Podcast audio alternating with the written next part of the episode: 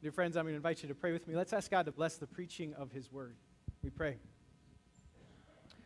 Heavenly Father, accomplish the purpose for which you send your word. Work in our hearts and in our lives. Now may the words of my mouth and the meditation of our hearts be acceptable in your sight, for you are our rock and our Redeemer. Amen. And so, again, good morning, church family, and all our visitors here. It is a good, good day.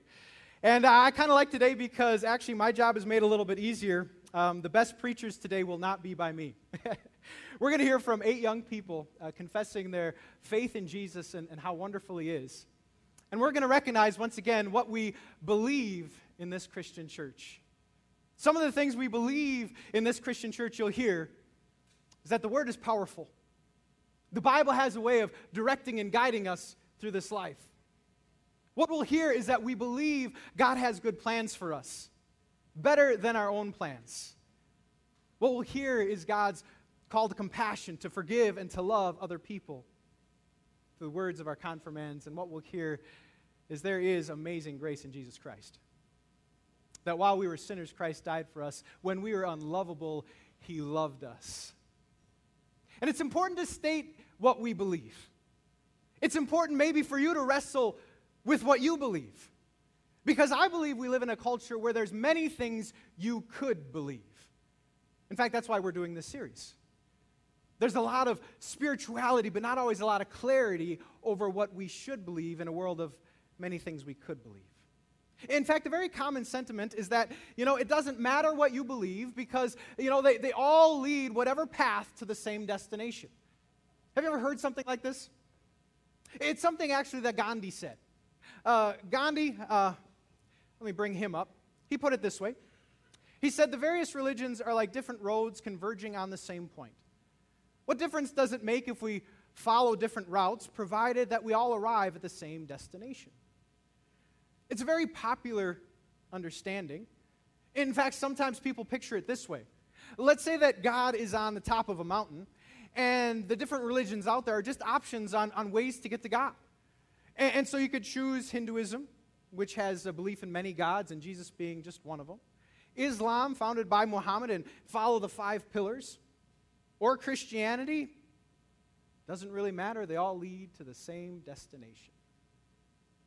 In fact, because this is so common, uh, you might have even heard someone say, you know, it, it doesn't matter what you believe as long as you are sincere about it. You heard this? And I just want to dive into that a little bit. It doesn't matter what you believe as long as you are sincere about it. Well, I want to give a silly illustration. I don't know if there's any NBA fans. Um, uh, there was an NBA draft, and, and people are, are hoping to get this player named Zion Williamson. And the Pelicans just erupted because they got the number one draft pick. And, and the reason that everyone is so excited about that number one draft pick is there's a firm belief the belief that this guy is a game changer. That this is the next Jordan, this is the next LeBron, right? He is going to transform whatever franchise. Sorry, Bulls, we didn't get him. Um, but he's going to again win the day. Let's explore faith in a draft pick. I don't know if there are any Packer fans here. That's, that's one, Meredith. That's pretty bad. Pretty bad. I know it's in Bears country, so I'm going to pick on Packer fans then. Anyway, uh, Packer fans had a lot of hopes for the 1989 draft. They had the number two draft pick. And they passed by Barry Sanders. Don't know if you heard of him. They passed by Troy Aikman. They passed by Deion Sanders. Some pretty big names for this guy. Do you know his name? I had to try to remember that name. It's Tony Mandarich. And he's just recently come back on the news as being a, a kind of poster boy for the bigger, biggest bust in draft lottery drafting history. So sorry, Packer fans. Um, and there were a lot of hopes, there were a lot of sincere beliefs based on what he could do. And, and so sincerity is a good thing. But we need more than sincerity. I think when we come back to our discussion of religion, we really need to ask the question where does it all lead? And what does it all mean? And so we get into the Word of God, and, and today again we discuss the things Jesus never said, and he never said it doesn't matter what you believe. Gandhi, maybe, culture, maybe, Jesus, no. In fact, uh, we were having some homework, and you can take your sheets out.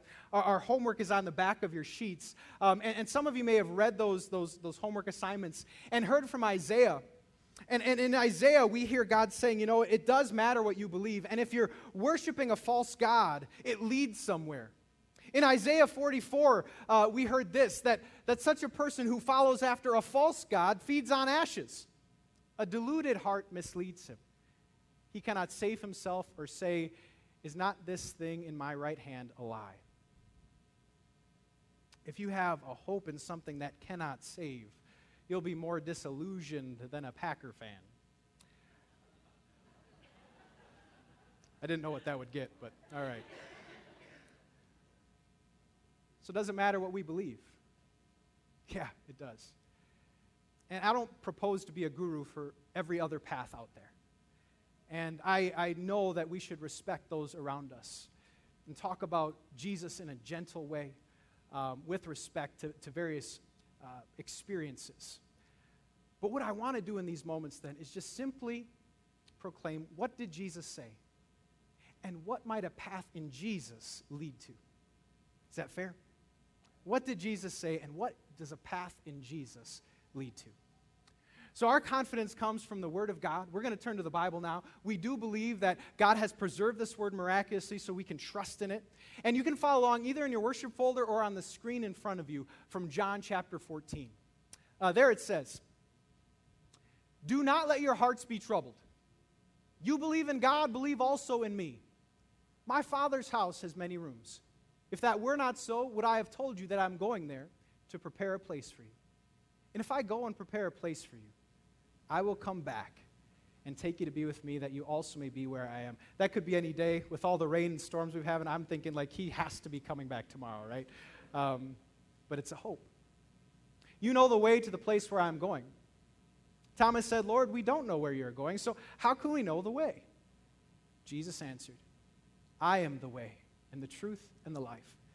No one comes to the Father except through me. If you really know me, you will know my Father as well. From now on, you do know him and have seen him. Powerful words from Jesus, aren't they?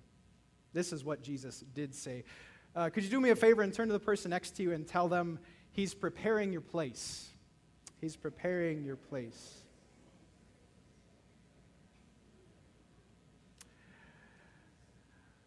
I recognize we live in a world where there's a lot of information that can trouble us. In fact, uh, sometimes I just avoid turning on the news because I don't want to hear anything more that will trouble me. Ignorance is bliss.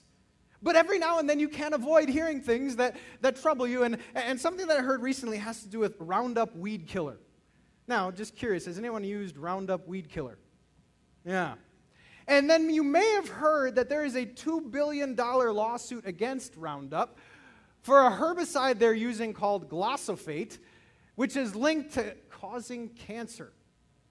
That's disturbing because I worked on a grounds crew using Roundup, and uh, yeah, I might have come in contact with glyphosate, this cancer causing chemical. What's also even more troubling, um, and I'll let you search this, is that glyphosate is found in various foods that we eat. Um, so you're welcome for that terrible news this morning. Sometimes I turn on the news and I hear of awful homicides in Chicago, hear the weather report and we're getting more rain or snow. And there are many things out there that can trouble you. But what I re- really wrestle with and, and, what drives me deeper are the things in here that trouble me, things in my own personal life. Uh, I don't know if you've ever been troubled by your age. Uh, today I have a daughter being confirmed, and it truly is, uh, wow, incredible how fast time flies. Um, maybe you're troubled at times by circumstances. Will things ever get better? You know, spiritually speaking, one of the biggest things that can trouble us is our conscience. See, we all have a code of morality built into us. And I don't know if you've ever had these experiences of guilt and shame and, and wondered, how do I get past this? In fact, something we recognize at Amazing Love is that each one of us is imperfect. We're all sinners broken by all the things we've thought, said, and done that were against God's will.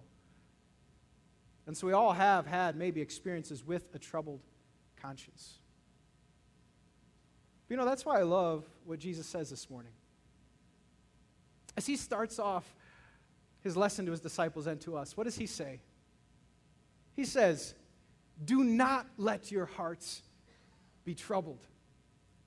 And if you want to know where faith in Jesus leads to, your first takeaway is this that in Jesus we have peace for a troubled conscience. And here I do believe it is different than every other religion and every other path. Because the path for peace in every other religion is the word do. Do something. Follow the five pillars. Be a really, really good person. Follow the ceremonial law. Worship these gods. Do is what's described for every other path of salvation. If we're ever wrestling with the do, we know sometimes we have not done enough. We've been imperfect. Which is why I love Jesus. Because following him, that word is done. Everything that needed to be done for our salvation was accomplished as Jesus died, and he said, It is finished. And that is the true path for peace. That through his death we have forgiveness. Through his life we are credited righteousness. And through his resurrection we know that salvation is accomplished once for all. In fact, I love how another Bible commentator put it. Uh, he said this In his law fulfilling life, curse bearing death, and death defeating resurrection, Jesus has entirely accomplished for sinners what sinners could never in the least do for themselves. The banner under which Christian lives, the Christian lives, reads, It is finished. And I don't know about you, but this word, it's a game changer. To know everything is done, to know that you can walk out this morning and know that you are completely right with God, to know that salvation is accomplished, it changes everything. It changed a Samaritan woman who went to her friends and started evangelizing, said, Come see Jesus. He told me everything I'd ever done. It changed a man named Peter who was a coward at one time, but reinstated and became courageous, confessing Jesus wherever. It changed a man named Zacchaeus who heard of all that Jesus had done and, and wanted to change his life, gave back everything he stole. And it changes us. In fact, one of the things I hope it changes is your sense of peace that no matter what you're bearing, if you're coming in with a troubled conscience, you can hear Jesus say, Come to me, all you who are weary and burdened, and I will finally give you rest. Rest is ours in Jesus. This word is such a game changer that eight young people are saying, Jesus, you're so good. I want to follow you throughout the rest of my life. But I need to talk more about where faith in Jesus leads. I'm just wondering is anyone familiar with home remodeling? I don't have a project going on right now? I know the trendy colors are white and gray. We still have old colors. We're not trendy. But um, uh, I know all the time and the work that can go into home renovations. I also know how HGTV has changed everything. Chip and Joanna Gaines. Has anyone been to Magnolia Farms? Um, it's amazing what you can do when you put in the grunt work, the sweat equity, in transforming a place. In fact, one of Chip and Joanna's is here. Look at this kitchen to that kitchen. Wow, right? What I love about what Jesus is saying, where, where faith in him leads to, is this very familiar passage if you grew up in church. He said, My father's house has many rooms. If it were not so, would I have told you that I'm going there to prepare a place for you? Now, some of you may have heard the King James version of this. And you might know that my father's house has many. Do you remember the other word? Mansions which to me is a big difference. right? If I get a room versus a mansion. So, because I love you, I did some research on what does the word mean. And, the Greek word is actually the word monet. And I thought you could help me out today by just telling me, show me the monet. Can you say that? Show me the Monet. I would love to show you the Monet. Monet actually, um, sorry, that's really bad. Um, it actually just means a place to stay, a dwelling or an abode. And, and when Jesus describes it, more, more than you know, room and mansion, are, are the pictures of heaven he gives us. Uh, for example, uh, he pictures a feast, which some confirmands might have. And in this feast, he says, uh, in the words of Isaiah, it's a feast of rich people for all, rich, rich food for all people, a banquet of aged wine, the best of meats and the finest of wines. How awesome is that feast? He, he talks about the ornateness of that city to come. In Revelation, we hear of streets of gold, much better than shiplap. I don't know what it actually means, but it's going to be good. What, what I get geeked out upon is reading from Genesis that he made what we see in six days, and he's going to prepare a place, and he's been gone 2,000 years working on that one. So I think he's going to wow us. But I think Job maybe put it best. When it comes to that place, you want to be geeked out and excited? It's about seeing Jesus. It's about knowing what true love is really like It's about being enveloped in that love, driving away every insecurity, any doubt, any fear that we may have had. How awesome is what God is preparing. So, where does faith in Jesus lead? In Jesus, we have an eternal dwelling prepared for us. He makes it very, very clear that's what he's doing right now. But you may have some questions. And you might be sitting there and in a moment of clarity, saying, Pastor, how can I really believe this? How can I know that these hopes are really true? That, that's why I love how in the scripture Thomas is included. Uh, we know Thomas uh, as doubting Thomas, and look what, what Thomas says. Thomas said to him, Lord, we don't know where you're going, so how can we know the way? And Thomas here, he clarifies it's okay to have questions. It's okay to walk with God and still have doubts and, and the need to dig in uh, because you don't get it all yet and your faith is not made complete. I don't know if you've ever been there. But how do we get to a point from uncertainty to a point of clarity and confidence? Let's talk about that a little bit. Today reminds me of my own confirmation Sunday. Uh, I grew up as a pastor's kid, and, and, for me, there was a part that was terrifying. Uh, we had an examination service. And as a pastor's kid, I had to get all the answers right. They would quiz you on anything from Luther's catechism, and if you did not have that in perfect memory, boy, would you hear about it. Um, and, and, and I remember then memorizing much of Luther's catechism. In fact, if you've ever memorized parts of the catechism, could you just raise your hand? I know you're with me. Yeah, yeah, you're with me. All right. And one of the things that I, I remember memorizing is Luther's explanation to the articles uh, to the Apostles' Creed, to who God the Father, Son, and Holy Spirit is. And I love how Luther explained uh, the Holy Spirit. M- maybe this rings a bell for some of you. Uh, freshen back up what you had memorized. Luther said, I believe that I cannot, by my own thinking or choosing, believe in Jesus Christ my Lord or come to him. It reminds me of 1 Corinthians where it says, No one can confess Jesus is Lord except by the Holy Spirit. In Ephesians 2, how he makes a dead thing alive by the power of his love. But the Holy Spirit has called me by the gospel, enlightened me with his gifts, sanctified and kept me in the true faith. Calling me by the gospel reminds me of baptism, where again, when we could do nothing, he does everything through the washing of rebirth and renewal. The gospel, which we hear every Sunday through an absolution, the forgiveness of sins, or Jesus' life, death, and resurrection, which we get in the Lord's Supper, the true forgiveness, the body and blood of Christ. But what really leapt off the page for me is this that in this Christian church, he daily and fully forgives sins to me and all believers. The church. There's power in a Christian church. There's power in a group of Christians getting together and saying, We want to see Jesus. To, to let you know how that affects your confidence, I, I wanted to refer a little bit about my golf game.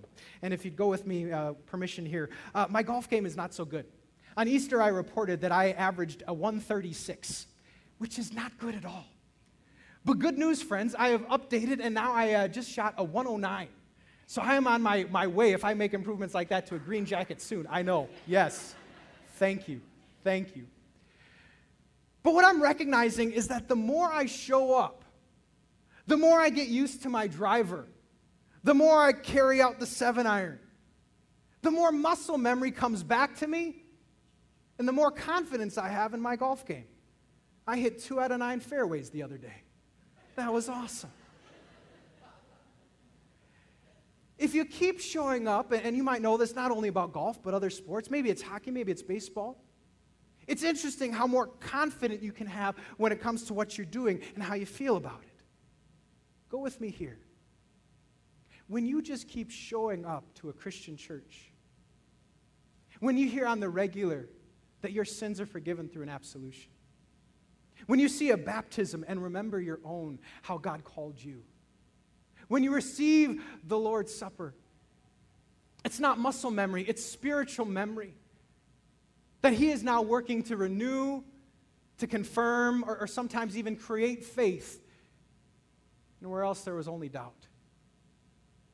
There is power in a Christian church.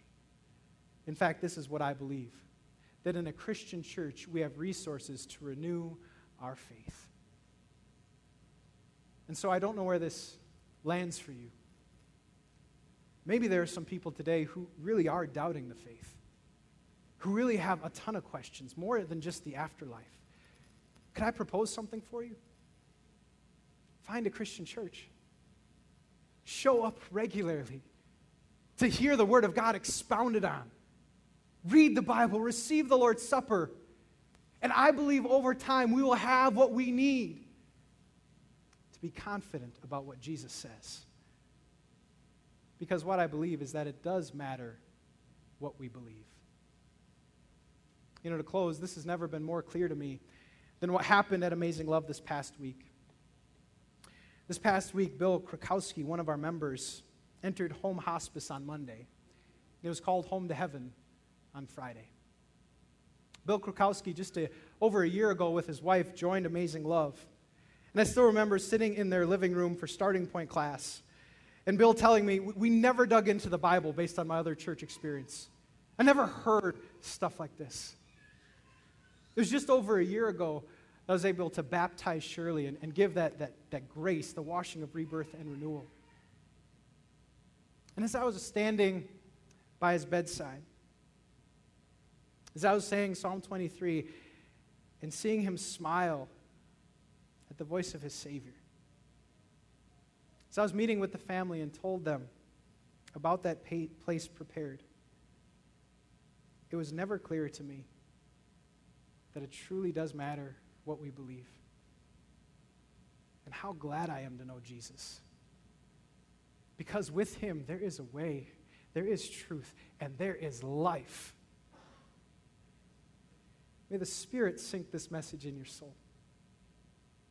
May you continue to show up regularly Hear it often so you have confidence. And may it give you peace. In Jesus' name, amen. Please stand. And so the moment has come.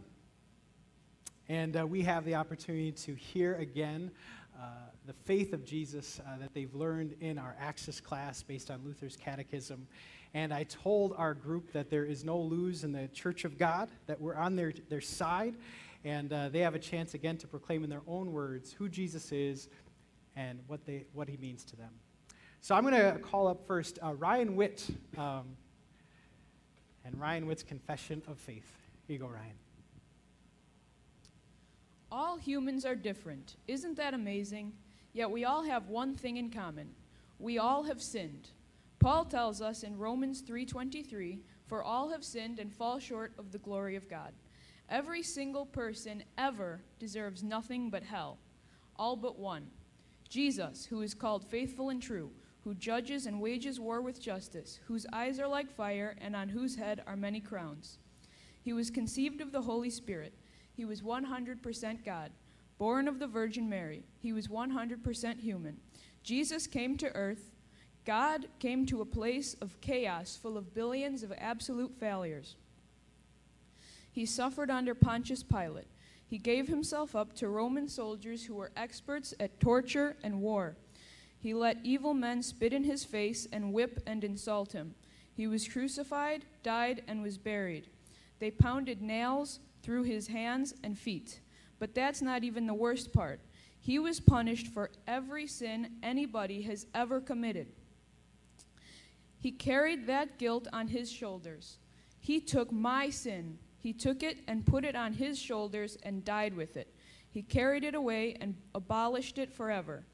That means that all of my sin is gone forever and I can live guilt free. It means that I can live without fearing death and know that whatever I do isn't good enough and that God forgives me for that. The story doesn't even end on that cross. That story gets better and better. Jesus' physical body was dead for three days. He descended into hell. He went to hell not because that's what he deserved, rather because he knew rather because he was making it clear to Satan that he was victorious. He went to hell and made sure that the devil knew that he was God and that he was the winner and that the devil had lost for good. We read in Genesis 3:15, "You will crush his head and he will strike your heel." Jesus lived the death of a human and died the death of a monster. But that was just a strike at his heel, and in doing so, he crushed the head of sin and Satan. On the third day, he rose again. He came out of his grave, the stone was rolled away, the seals were broken. He was alive. He is alive. He has risen. He has risen indeed. He ascended into heaven. He went back to heaven where he could have easily stayed the whole time, surrounded by perfection and peace. Instead, he humbled himself and took on the cross and went head to head with evil and won. And he is seated at the right hand of God the Father Almighty. He watches over us and listens to us all the time. He shines a light on our path and carries us through the dark valleys. He loves us and cares for us. He will come to judge the living and the dead. That's right. He did all that for us. We mocked him and ridiculed him and scoffed at him and hated him, and he died so that we can be with him for eternity. And when that day comes, we will forever dwell with the Lord who loves us in, perfection, in perfect happiness and harmony forever and ever. Amen.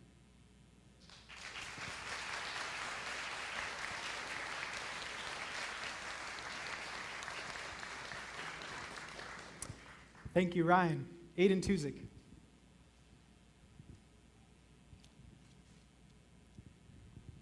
Hi, my name is Aiden Tuzik, and I'm here to speak about how awesome God's grace is. First of all, God's grace is so amazing because in Ephesians 2, verses 1 through 3, we hear of our sad state and guilt of objects of God's wrath. We deserve to be punished by God, but instead we are saved from his wrath because of his grace. Also, his grace is amazing because we see evidence of it in our everyday lives. A common misunderstanding is that we earn God's salvation by our obedience. This, this misunderstanding is not just common, it is the unspoken assumption of many people. In the story of a woman who poured perfume on Jesus' feet, uh, Jesus said, He who is forgiven little loves little. The opposite of the story, which is the whole point, is he who forgives much loves much. This woman had become painfully aware of her sin and had received assurance from Jesus of her forgiveness. So she loves all because of Jesus. When, even when we don't deserve it, God showers blessings on our lives like a dear father or mother who loves their children. We sh- instead of looking for ways in people that we shouldn't bless them, we should just look for ways to bless them whether they deserve it or not. The Bible is filled with evidence of God's grace for our salvation. In Romans 9, verse 16, it says, It does not, therefore, depend on desire or effort, but on God's mercy. In Romans 3, it says, There is no one righteous, not even one. So there it is, evidence that we cannot be saved by our own works, instead of, rather we need God's grace. And so the passage continues. But now, righteousness from God, apart from law, has been made known, to which law and the prophets testify. To, this righteousness from God comes through faith in Jesus Christ to all who believe. There is God's answer to our problem of sin, His grace in the form of Jesus Christ. Jesus was perfect, and through faith, we too are considered righteous, all because of God's grace. All these reasons show how God's grace is so amazing. Thank you.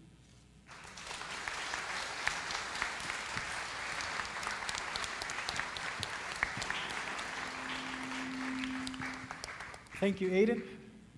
Addison Pearl. My favorite verse of the Bible is Psalms 23 2 through 4.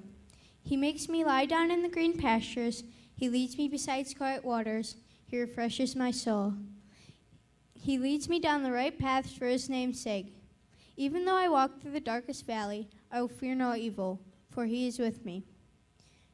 I chose this passage because it proves that God is with us always. When it says, Even though I walk through my darkest valley, I'll fear no evil, it shows that He is protecting us every second of the day. Yet, you may still be wondering, but why do bad things happen to us? That is a very hard question, but let me try and answer it from this verse. Yes, darkness and evil may come, but He will be with us always. And when those valleys do come, you can look up to Him for strength and protection. But you may still be thinking, but what causes those dark valleys? Let's talk about sin.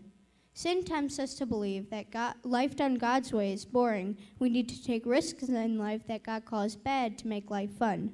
But sin never turns out to be good in the end, and sin is the reason for the valleys.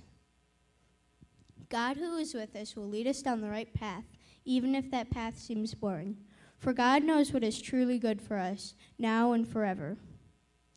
Be- I am thankful that I am thankful that He f- has forgiven all the bad times I've chose the wrong path and haven't chose the right path. Because of His forgiveness, I know I'm on an amazing, uh, pa- an amazing path to an amazing afterlife in heaven. My other favorite verse of the Bible is Psalms 20 is Joshua 1 verse 9. Be strong and courageous. Do not be discouraged, do not be afraid, for the Lord your God is with you. Again, this shows that he is with us. And if we need help or protection, we can look up to him and pray. He is like a lamp in a dark forest or a mother who loves to hear from her child. This shows that he loves and cares for us. Thank you. Good job.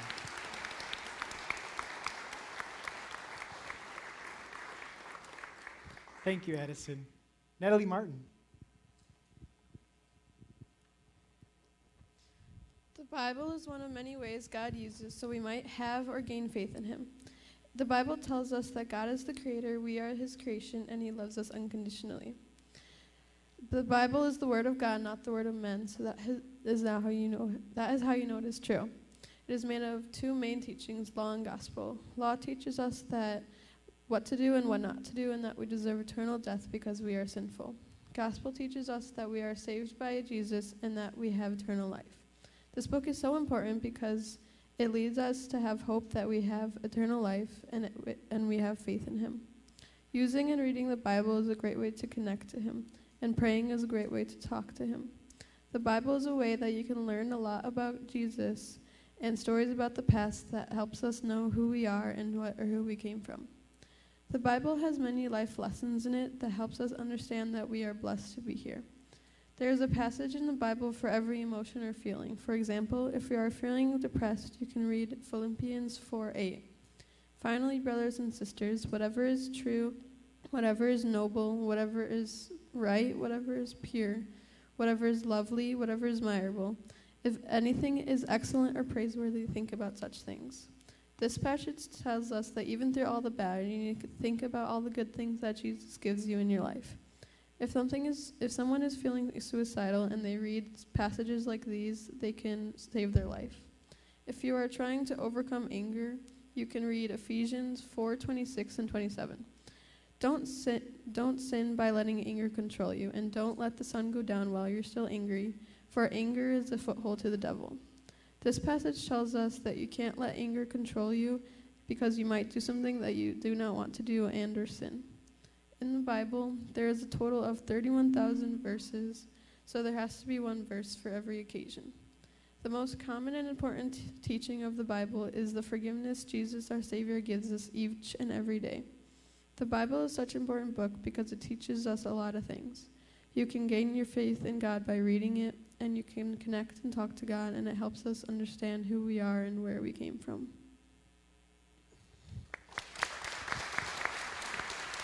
Thank you. Thank you, Natalie. James Mangan. What it means to me that Jesus is my Savior, it means that no matter how often I sin, if I believe in Jesus, I can get into heaven and have an eternal life. If Jesus went and died on the cross and took away all my sin, I would have gone to hell instead of heaven because I have sinned. In the Bible in Ephesians 2, verse 8 and 9, it says, For it is by grace you have been saved, through faith. And this is not from yourselves. It is the gift of God, not by works, so that no one can boast. So this brings me great comfort because I know I'm not perfect, but I have a spot in heaven simply because I believe in Jesus. Also, I don't have to worry about spending eternity tortured in hell, instead I get to go up to heaven where all pain and sorrow is gone. Even though I'm a Jesus lived a perfect life for me, so that the only requirement to get into heaven is to believe in Jesus. Jesus also brings me comfort because no matter if someone tries to lead me down the wrong path in life, Jesus will always be there to lead me down the right path. The best thing for me to do is take any issue to God in prayer. Uh, Jesus always listens when I ask for forgiveness, or or to listen when I when I pr- when I pray for something. Jesus always listens and always gives you an answer, even though it may, not- be the one you expect. Another comfort is that no matter what struggles I have in life, Jesus is always with me. I've had a lot of medical struggles in my life, starting even at birth and then continue today. But I have to know that my that my Savior is is beside me, and I have to count Him for support. Sometimes they ask why they happen to me, but I have to know that I have to know that my Savior is with me and will guide me. In the Bible, in Proverbs 3, verse 5, it says, Trust in the Lord with all your heart, and lean not on your own understanding. Sometimes it is hard not to worry. I need to remember that Jesus is there in good times and in bad. Jesus is always there to listen. Jesus is always there to help me through my struggles, no matter if it's in medical, in school, or in sports. Life has thrown me several curveballs, but I know I just need to trust in my Savior and believe in Jesus because Jesus has always been with me, is always with me, and will always be with me. He is the coach is there 24 7. To if Jesus is my Savior means everything to me.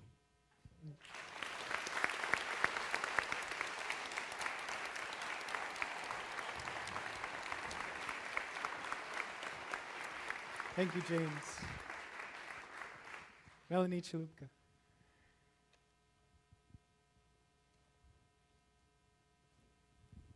Hi, I'm going to talk about God's Word. The, the Bible is such a great book for many reasons. It serves as a guide to life, it sets morals, and is the end of all love stories and a great mystery. It is the guide to life by giving us the Ten Commandments, along with God's wisdom for us to respect and appreciate all He has given us. In trusting God and His Word, this allows us to obey and rely on His direction. First of all, the Bible gives us comfort. In many ways throughout the Bible, we can see we are taken care of by God. We are the flock of sheep, and He is the shepherd to take care of us and lead us out of danger. Because of our knowledge of this through the Bible, we can be at ease throughout life and all our struggles, no matter how large. God will carry them for us. Secondly, the Ten Commandments are in the Bible, which tell us how to conduct ourselves, inherently giving us structure in our lives, which we can never follow perfectly because we are born sinful human beings. This leads us to our third great part of the Bible God's grace. The Bible tells us of God's grace onto, shed onto us many times to remind us that we are His redeemed children by His love, no one else's. In addition, only He can give us true relief through the Bible. Numerous accounts of the Lord telling us not to worry and to trust Him that we will be taken care of are in the Bible also. we know because of the Bible that we are God's children and we can be certain we will forever be provided for somehow in life. Also, the Bible offers a great sense of compassion. What Jesus did for our transgressions, all while being innocent, is one of the greatest sacrifices through love of all. The love of God, the love God has for us, that He sent His one and only Son into an imperfect world for Him to die painfully for our sake, gives us the ability to love others too. Lastly, the Bible offers a great sense of mystery and hope. As heaven is described in His Word, we're able to slightly grasp it, but we will never truly know. Heaven's description also aids our imaginations when we contemplate what God is preparing for us and the many people who are there for eternity after their earthly life and death, just like we will be someday.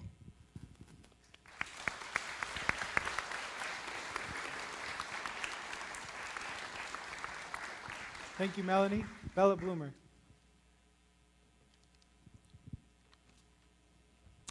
I am very scheduled person.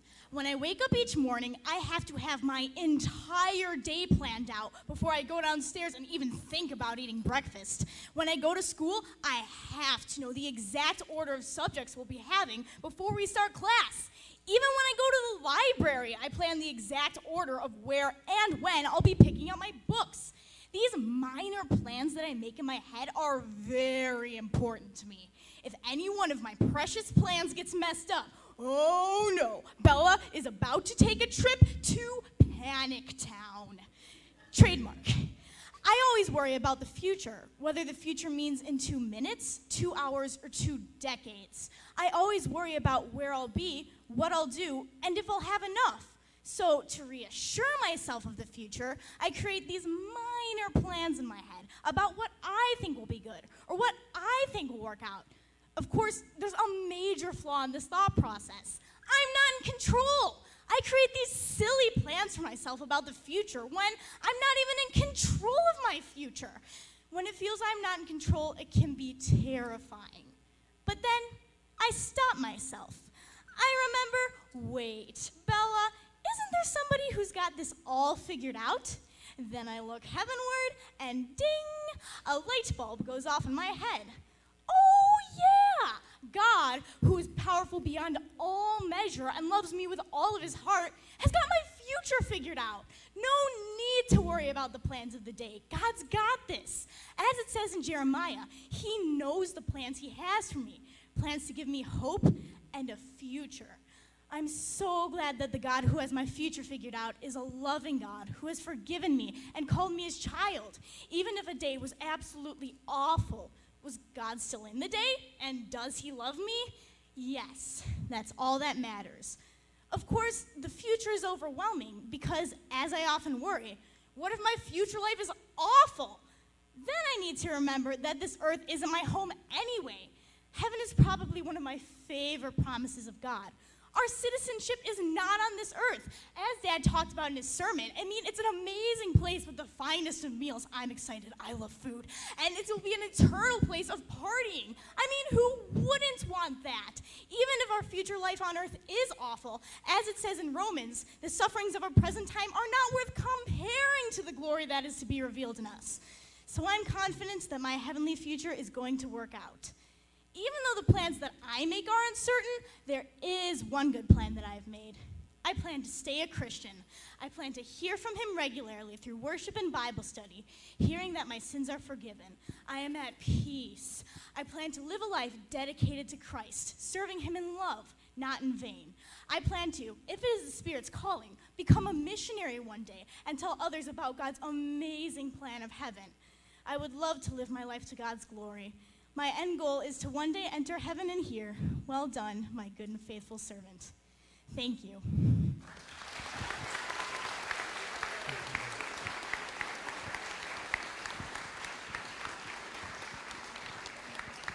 Thank you, Bella. Grace Atherton. One day, Peter asked Jesus a question about forgiveness. He said, Lord, how many times shall I forgive my brother or sister who sins against me? Up to seven times? But Jesus answered, I tell you, not seven times, but 77 times. That conversation between Peter and Jesus can be found in the book of Matthew, chapter 18, verses 21 and 22. When Jesus said not seven times, but 77 times, he didn't actually mean only forgive people 77 times. What that passage refers to is that we should always forgive those who have wronged us. There is no limit to forgiveness. I'm pretty sure you all know the golden rule, right? Treat others the way you want to be treated, or love your neighbor as yourself. But sometimes that can be hard to do. I get it. We all have those moments where we just want to yell at someone because they've been annoying you. But that isn't the right thing to do. Just imagine. Jesus had those annoying moments too. He could have chosen to yell at the annoying person, but instead, he chose to show kindness and compassion to them. Jesus died on the cross to forgive all of our sins. That is proof that we should forgive others of their sins. That's why I am confident of his love. There he shows that there is forgiveness for all of us. The conversation between Peter and Jesus and the golden rule are in my favorite Bible passage, Ephesians 4, verse 32. Be kind and compassionate to one another, forgiving each other, just as in Christ God forgave you. Because sometimes life can get you down. But knowing that Jesus has forgiven all of your sins can really help perk you up. In first grade, I learned a song to this Bible passage. It goes like this Be kind and compassionate, be gentle hearted too. Forgive one another as God forgave you. These words are very simple, they're also very true. They are found in the Bible, Ephesians 4, verse 32. That so- song has helped write that Bible passage on my heart, and I hope it will do the same for all of you.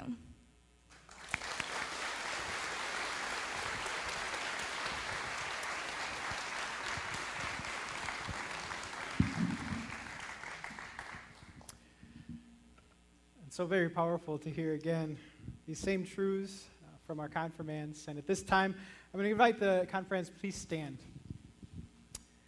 In a few words about confirmation. Brothers and sisters in Christ, our Lord Jesus said to his disciples, All authority in heaven and earth has been given to me. Therefore, go and make disciples of all nations, baptizing them in the name of the Father, and of the Son, and of the Holy Spirit, and teaching them to obey everything I have commanded you. And surely I'm always with you to the very end of the age. So, in obedience to the Lord's command, you've been baptized in the name of the Father, Son, and Holy Spirit. You've been taught the precious truths of the Christian faith as confessed by the Lutheran Church and taught here at Amazing Love. You know what God has given you by His grace and what He expects of you as His dear children. You now have the privilege of receiving the Lord's body and blood in the sacrament of the Holy Communion. And now, lift up your hearts to God and joyfully answer these questions. Do you this day, in the presence of God and this congregation, acknowledge that in baptism, God gave you forgiveness of sins, life, and salvation? If so, answer, I do. I Do Do you reject the devil, along with all his lies and empty promises? If so, answer, I do. I Do Do you believe all the books of the Bible to be the inspired Word of God? If so, answer, I do. I do. Do you believe the teaching of the Lutheran Church, as you have come to know it from the Catechism and from Access class? Do you believe it is faithful and true to the Word of God? If so, answer, I do. Do you intend then to continue steadfast in the teaching, to even endure all things, even death, rather than fall away from it? If so, answer, I do, and I ask God to help me. And then finally, do you faithfully intend to conform your life to the teachings of God's Word? To be faithful in the use of Word and sacrament, and in faith and action remain true to God, Father, Son, and Holy Spirit as long as you live? If so, answer, I do, and I ask God to help me. At this time, um, any parents and maybe godparents are invited to stand as well. So, parents and godparents, if you are here, uh, parents and godparents, it is good that we have brought up these young people in the training and instruction of the Lord. Being confirmed in the Christian faith is reason to rejoice, and yet their training is not finished. No, it's just begun. So, will you continue to assist them in whatever manner possible so that they may remain children of God until death? If so, answer, I do, and I ask God to help me. Thank you very much. May be seated. And now, time to receive your confirmation verses. So, Grace Atherton, can I call you, call you here? And I know that's your nickname, Kathleen May Grace Atherton, right? Mary, Mary. I know that's a good name. That's a good name. I know a good Mary. I've been doing confirmation for a while, and you are the first one to have ever sung. Congratulations. That's bold. Yeah. Uh-huh. And what is very evident, Grace, is that you are a light in this world. And I'm so excited for how God is going to use you going forward. But more than any songs you sing, and more than anything that you do, is I want you to know God's heart. And uh, I want you to know what God is doing over you. Do you know He sings over you? the prophet Zephaniah. He said this. And so here your confirmation verse. It is this The Lord your God is with you, the mighty warrior who saves you. He will take great delight in you. In his love, he will no longer rebuke you, but will rejoice over you with singing. This is our God. Congratulations, Grace.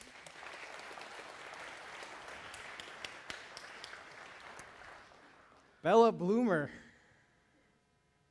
I know you, young lady. I love you and I'm proud of you.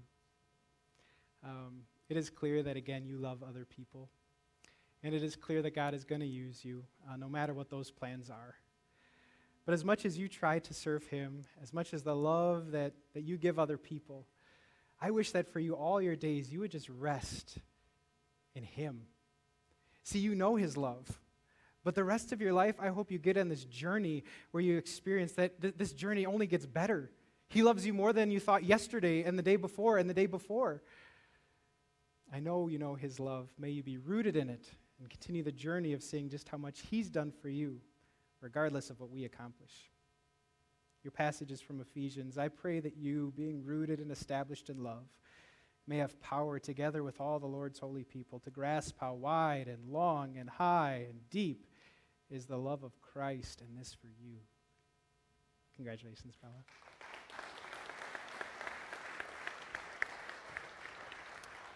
Melanie Chalupka. You did an awesome job today. And it's so great to hear again of how the word does guide us in life.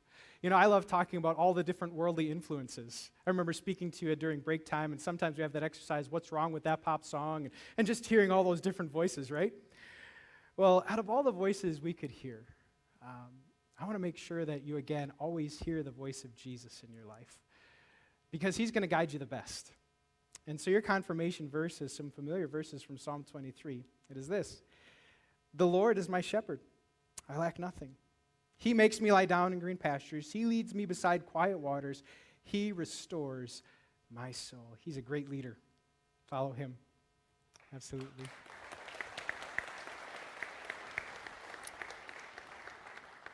James Mangan. What a privilege it's been to walk with you, James. I still remember uh, Christmas for kids back in the day. Uh, you were just a little knee high and, uh, and, knew the love of Jesus even then. And what's interesting about uh, life is that, yeah, we do go through a lot of different things, a lot of troubles, a lot of hardships. Jesus even said, you know, be careful. In this world, you'll have trouble.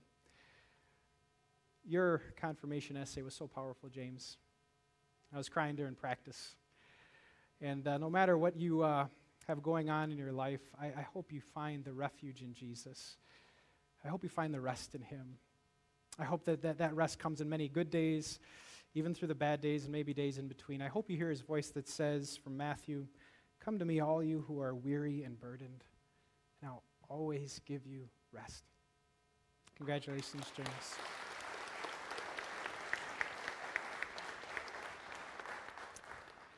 Natalie Martin. Such a privilege to walk with you in Access class. And uh, we are going to have the need for comfort no matter what age of life, no matter where we are. God has called our refuge. And so we can come to Him in times of trouble and find again safety, protection. God is the one who loves us first and best. And so I wanted to share with you a just very powerful picture of both His comfort and also how He views you. From Psalm 17, it says, Keep me as the apple of your eye. That's what you are to God. Hide me in the shadow of your wings. He is your comfort and your protection.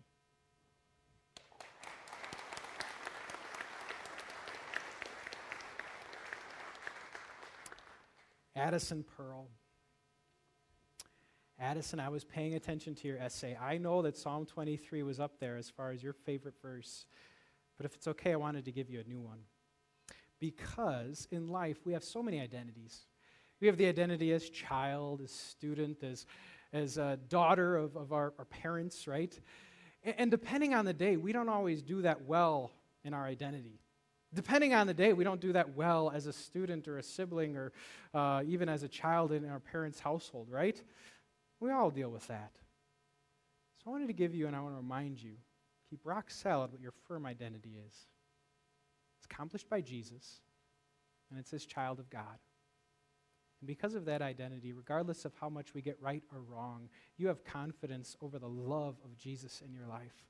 You have confidence of the right standing because of that identity. Your confirmation verse 1 John 3. See what great love the Father has lavished on us, that we should be called children of God, and that is what we are, that is what you are, Addison Pearl.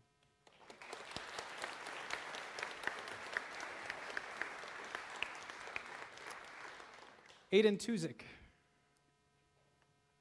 Man, buddy, I'm going to miss walking beside you. We've had a lot of fun. Laser tag, talking about AirPods and Gucci sandals. Yeah, still don't have them. Um, and I just recognize, man, uh, you're a joy to be around. And life is going to bring a lot of different opportunities for you. Uh, you'll have opportunities for great friendships, to do a lot. You can write your script, man. Um, play hockey, do so much, right? But of all the options of what to do and where to go, I hope you remember the significance of what we talked about. And I hope you remember the significance of Jesus, who stands out above every other option, every other person, every other opportunity. Because it's only Him that has the words of eternal life, only Him that is preparing that eternal home by His side. So I hope you say with Peter, out of all the options, Lord, to whom shall we go? You have the words of eternal life. May you stick by him, Aiden. Congratulations.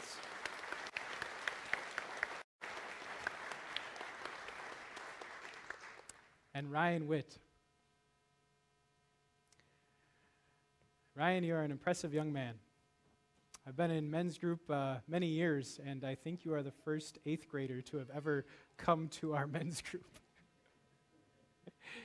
and you did well. I mean, God has given you such an old soul to not only know what he said, but then to live it out and to know just how good he is. Ryan, God's going to use you. And he's going to be our power. He's going to be our strength when times get us down. Because of the exceptional way that he's working in your life right now, I want this verse to guide you. It's from 1 Timothy as he is getting encouragement uh, from Paul. And it says, Don't let anyone look down on you because you're young. Rather, set an example for believers in speech and conduct, in love and faith and in purity, all through the power of the Holy Spirit who works mightily in you, Ryan Witt. Congratulations.